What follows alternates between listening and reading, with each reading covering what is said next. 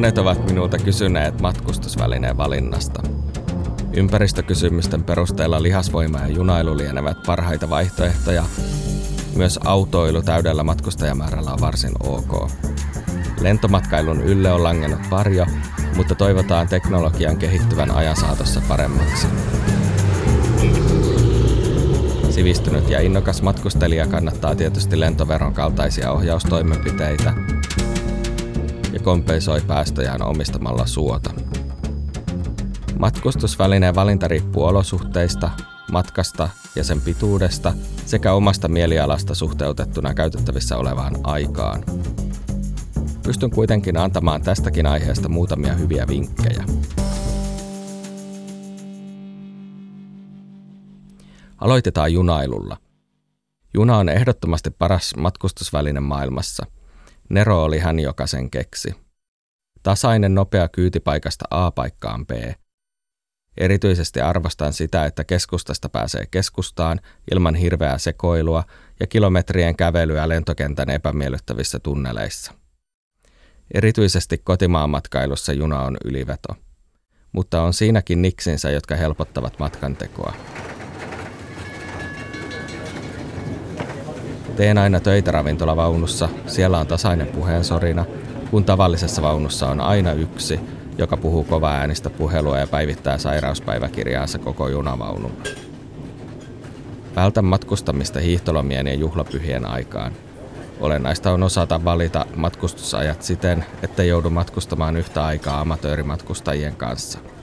Auta armias sinua, jos eksyt niihin junavuoroihin, joita kansoittavat lastenvaunuarmeijat ja maakunnista lastenlasten luokse matkustavat seniorilaumat.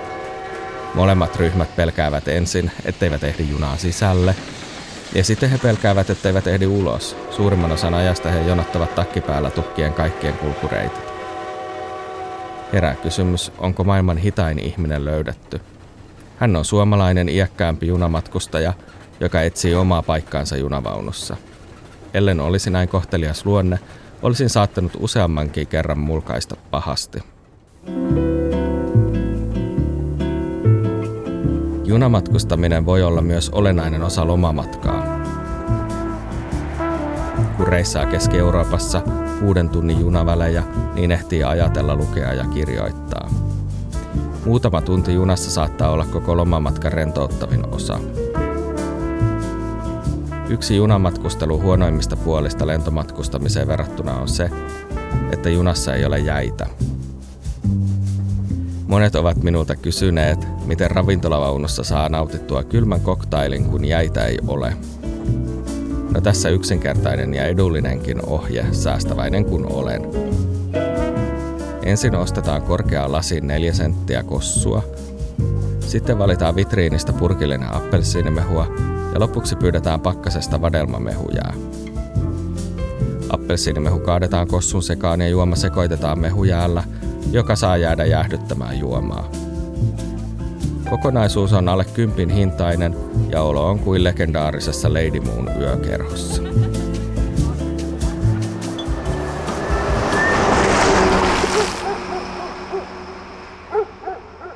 Bussimatkustamista ei voi verrata junailuun. Läpi Euroopan suhaa jatkuvasti halpoja ja täysinäisiä linja-autoja. Ne ovat budjettimatkailija unelma, mutta mitään muuta hyvää niissä ei ole – Saatat päästä kuudella eurolla veronasta viiniin istuen bussissa yön yli, mutta matkan koettua olisi valmis maksamaan parisataa euroa junalipusta milloin vaan. Näillä busseilla matkustaminen kuulostaa seikkailulta, mutta todellisuus on aika kaukana viisikoista. Busseissa olet keskellä heitä, joiden on pakko niissä matkustaa. Ihmisiä, jotka ovat tuloluokaltaan eri asteikoissa kuin suomalaiset ylipäätään. Niissä on myös amerikkalaisia teinejä, jotka käyttävät rahansa ennemmin pilveen kuin junalippuihin. Busseissa on siirtotyöläisiä ja paperittomia. Ylipäätään niissä on kaikkia muita paitsi keskiluokkaisia suomalaisia hupireissaajia. En suosittele. Monet ovat minulta kysyneet, miksi lentomatkustaminen on niin ihanaa. Arvostan erityisesti sitä, että taksi lentokentälle maksaa taksiuudistuksen jälkeen ihan liikaa. Arvostan sitä, että turvatarkastusjonossa edelläni oleva turisti rakastaa suomalaisia jukurtteja ja on pakannut käsimatkatavaransa täyteen niitä. Arvostan sitä, että muistan ottaa nenäliinapaketin mukaan, koska suomalaisella lentokentällä ei ole vessapaperia. Arvostan sitä, että Fernet Brankka maksaa 9,40 ja tuplana 18,80. Kiitos Helsinki-Vantaa, aina yhtä ihana lentokenttä. No vakavasti puheen lentomatkustamisessa ei ole yhtään mitään muuta kivaa kuin se, että koneella pääsee nopeasti pitkiäkin matkoja. Entä sitten autolautat, nuo Itämeren ylväät maamerkit? Monet ovat minulta kysyneet, kehtaako yhä tehdä somepäivityksiä Ruotsin laivan puffasta tai Tallinnan lautan taxfreesta. Oli aika, kun ei kehdannut. Sitten tuli aika, että kehtasi ironisesti, ja nyt on taas sillä rajalla. Risteilijät ovat melkoisia ilmastorikoksia itsessäänkin, mutta jos sen avulla pääset junaradan päähän ja vältät lentämisen, niin silloin laivamatkailu on kavereidesi mielestä ekoteko.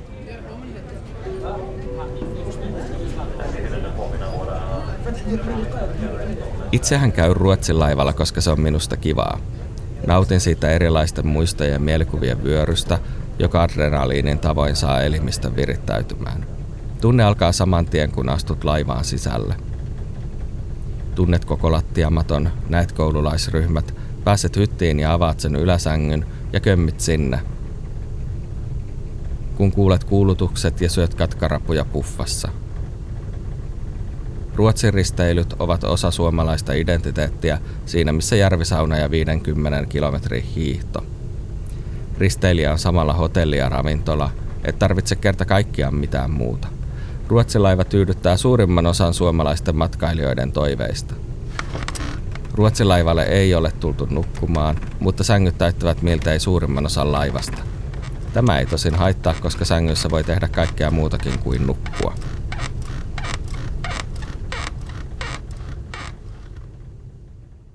Monet ovat minulta kysyneet, miten matkoilla kannattaa yöpyä. Harvoin on risteilyn kaltaista matkaan sisältyvää majasiaa olemassa, on valittava hotellin tai asuntoasumisen välillä, on mietittävä sijaintia ja on mietittävä hintaa. Ensimmäinen ja ehkä tärkein vinkki on se, että jos et ole köyhä, älä valitse Airbnb-asumista, ellei luvattu asunto ole super. Ja jos se on super, niin siitä kannattaa maksaa enemmän kuin normista hotellista. Tässä muutama vinkki, jotka perustuvat omiin kokemuksiini Nitsassa, jossa olen pyrkinyt matkailemaan järkevästi ja taloudellisesti. Vinkki numero yksi.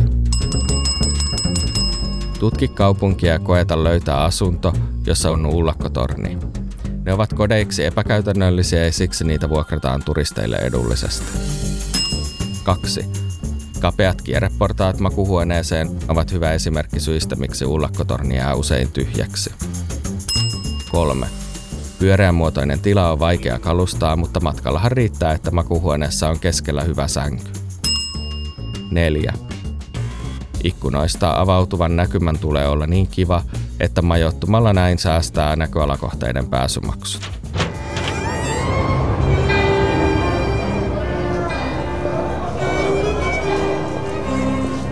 Miten sitten tulisi toimia hotellien osalta? Itsehän pääsääntöisesti inhoan hotelleja. Yksi tärkeimmistä säännöistä on se, että kun olet löytänyt hyvän hotellin, niin älä vaihda. Itse yön esimerkiksi Pariisissa aina samassa hotellissa. Se on vuodesta toiseen ollut hyvä, niin miksi vaihtaisin? Ottaisin riskin jostain epämiellyttävästä. Hotelli ei kuitenkaan ole mikään matkan kohokohta samalla tavalla kuin hieno asunto voi olla – en ole koskaan hotellissa saanut samaa fiilistä kuin Veronassa, missä Airbnb kattohuoneistosta levisi nakoala neljään suuntaan ja operajuhlat miltei kuuluivat kattoterassille. Tai Barcelonassa, missä vuokraamamme asunto piti sisällään asuntoa suuremman kattoterassin, jolta miltei ylettyi koskemaan Sagrada Familian torneja. Hotellissa vaanii aina hotellikuolema, ja suomalaisissa hotelleissa se vaanii erityisesti. Monet ovat minulta kysyneet, miten jaksaa pitkiä hotelliyöpymisjaksoja, joita tulee esimerkiksi töiden takia. Tässä muutama käytännöllinen vinkki.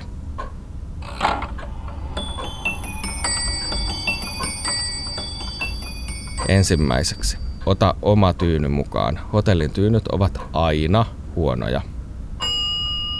Kaksi. Lemmikkisi tekee huoneesta kuin huoneesta kodin. Itselläni on aina villakoirani Fred mukana. Kolme. Älä syö hotelliaamiaista, siellä tulee aina syötyä enemmän ja eri asioita kuin kotona, mikä aiheuttaa pahaa oloa. 4. Aina kun hotellikuolema uhkaa, tilaa huonepalvelusta jallokahvi, se helpottaa. 5. Etsi jostain hotellin lähistöltä kotitalousluokka, jossa voit valmistaa itsellesi ruokaa. Viikkoravintolaruoka aiheuttaa ummetusta kelle tahansa. 6. Ota kirjoja mukaasi, ne helpottavat hotellikuolemaa yhtä hyvin kuin jallukahvi. Tuo viimeinen vinkki on tuossa siksi, että vaikuttaisi enemmän sivistyneeltä kuin alkoholistilta. Ja jos joku tulee sanomaan, että ei hotellin läheltä koskaan löydä kotitalousluokkaa, niin on kyllä väärässä. Melkein kaikkien suomalaisten hotellien läheltä löytyy yläaste ja yläasteelta löytyy kotitalousluokka. Itse teen esimerkiksi Kajaanissa aina omat ruokani, kun yövyn siellä työn takia pidempiä aikoja hotellissa. Monet ovat minulta kysyneet, miten pakata matkatavarat ja mitä valita matkalle mukaan. Ensimmäinen ja tärkein neuvo on, että älä ota mitään turhaa. Matkustamisessa usein ärsyttävin vaihe on raahata painavia matkatavaroita läpi ihmisruuhkien kohti majapaikkaa tai sitten takaisin kotiin. Et tarvitse matkalla kovin monta kirjaa, yhdenkin lukemiseen on usein vaikea löytää aikaa. Tämä ei tietystikään päde rantalomilla, joilla harvoin on muuta tekemistä kuin lukea. Et myöskään tarvitse lämpimissä maissa useampaa pitkähihaista, se yksikin voi olla liikaa. Et tarvitse kahvinkeitiltä ruisleipää, et hapankorppia, etkä salmiakkia. Tai jos tarvitset, niin mitä jos menisit mökille? Näppärä on ottaa mukaan kuluneita ja jopa vähän hajalla olevia vaatteita. Kun päivisen kävelee paljon, haluaa iltamenoja varten käydä suihkussa ja vaihtaa paremmat vaatteet päälle. Niin näitä päiväretkiä varten kelpaavat usein ne nuhjuisemmat vaatteet, jotka voi päivän jälkeen laittaa roskakoriin. Kuluneet vaatteet tekevät viimeisen palveluksen ja paluumatkan matkalaukussa on tilaa tuliaisille.